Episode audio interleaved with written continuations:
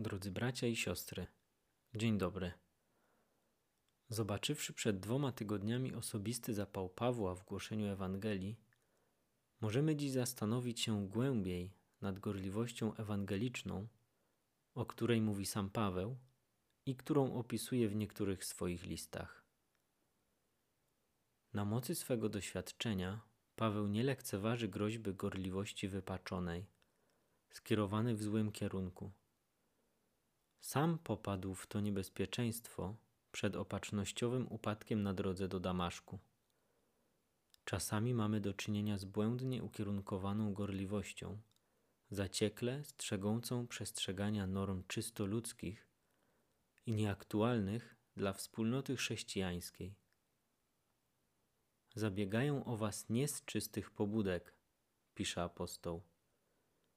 Nie możemy pominąć troski, z jaką niektórzy oddają się niewłaściwym zajęciom, nawet w samej wspólnocie chrześcijańskiej. Można się chełpić fałszywą gorliwością ewangeliczną, dążąc w istocie do zaspokojenia próżności lub narzucenia własnych przekonań. Trochę miłości siebie samego. Dlatego stawiamy sobie pytanie: jakie są cechy prawdziwej gorliwości ewangelicznej według Pawła? Pomocny w tym wydaje mi się tekst, który usłyszeliśmy na początku. Lista zbroi, którą apostoł wskazuje do walki duchowej. Jest wśród nich gotowość głoszenia Ewangelii, tłumaczona przez niektórych jako gorliwość. Ta osoba jest gorliwa w głoszeniu tych idei, tych spraw, a określana jako obuwie. Dlaczego? W jaki sposób zapał dla Ewangelii jest związany z tym, co wkłada się na nogi? Metafora ta nawiązuje do tekstu proroka Izajasza. O jak są pełne wdzięku na górach nogi zwiastuna radosnej nowiny, który ogłasza pokój, zwiastuje szczęście, który obwieszcza zbawienie, który mówi do Syjonu: Twój Bóg zaczął królować. Także tutaj znajdujemy odniesienie do stóp zwiastuna dobrej nowiny. Dlaczego? Ponieważ ten, kto idzie głosić, musi się poruszać, musi chodzić. Ale zauważamy też, iż Paweł mówi w tym tekście o obuwiu jako o części zbroi, stosując analogię do wyposażenia żołnierza idącego do walki. W walce niezmiernie ważna była stabilność stóp, unikanie pułapek terenu, bo przeciwnik często umieszczał na polu bitwy pułapki, żeby mieć niezbędną siłę, żeby biec i poruszać się we właściwym kierunku. Zatem obuwie służyło do przemierzania dystansu i unikania zasadzek przeciwnika. Gorliwość ewangeliczna jest wsparciem, na którym opiera się głoszenie, a głoszący są niejako stopami ciała Chrystusa, jakim jest Kościół. Nie ma głoszenia bez ruchu, bez wyjścia, bez inicjatywy. Znaczy to, że nie jesteśmy chrześcijanami, jeśli nie jesteśmy w drodze. Nie jest się chrześcijaninem, jeśli nie wychodzisz ze swoich ograniczeń, by wyruszyć w drogę i zanieść wieść. Nie ma głoszenia bez ruchu, bez pielgrzymowania. Nie głosi się Ewangelii stojąc w miejscu, będąc zamkniętymi w biurze, przy biurku czy przy komputerze, uprawiając polemikę jak lwy klawiatury i zastępując kreatywność głoszenia czynnością kopiuj wklej i ideami zaczerpniętymi stąd i stamtąd. Ewangelię głosi się poruszając się, chodząc, idąc.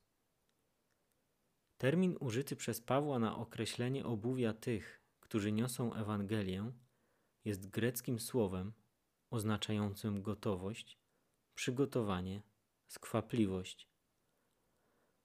Jest to przeciwieństwo niechlujstwa, którego nie da się pogodzić z miłością.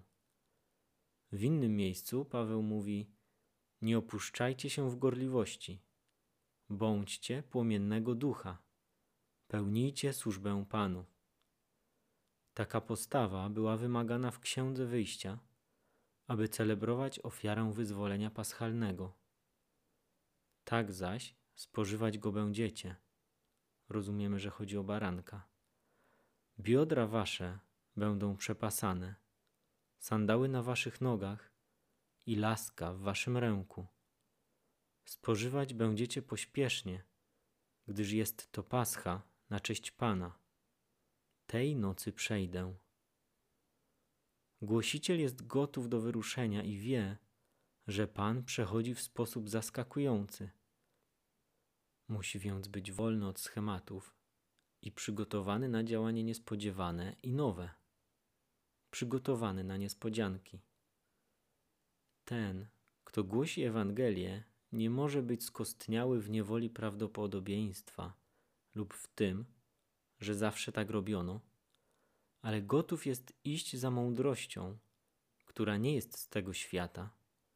Jak mówi Paweł, powiadając o sobie, mowa moja i moje głoszenie nauki nie miały nic z uwodzących przekonywaniem słów mądrości, lecz były ukazywaniem ducha i mocy, aby wiara wasza opierała się nie na mądrości ludzkiej, lecz na mocy Bożej. Otóż, bracia i siostry, ważne jest posiadanie gotowości na nowość Ewangelii, tej postawy, która jest rozmachem, przejęciem inicjatywy, pójściem jako pierwszy. Chodzi o to, aby nie przepuścić okazji do głoszenia Ewangelii pokoju, tego pokoju, który Chrystus potrafi dać bardziej i lepiej niż daje go świat. I z tego względu zachęcam Was, abyście byli ewangelizatorami w ruchu, nie lękającymi się, idącymi naprzód i aby nieść piękno Jezusa, by nieść nowość Jezusa, który zmienia wszystko. Tak, ojcze, zmienia kalendarz, bo teraz liczymy lata przed Jezusem i po Jezusie. Ale zmienia też serce. A czy jesteś gotów, aby Jezus przemienił Twoje serce? Czy jesteś letnim chrześcijaninem, który trwa w bezruchu? Pomyśl trochę.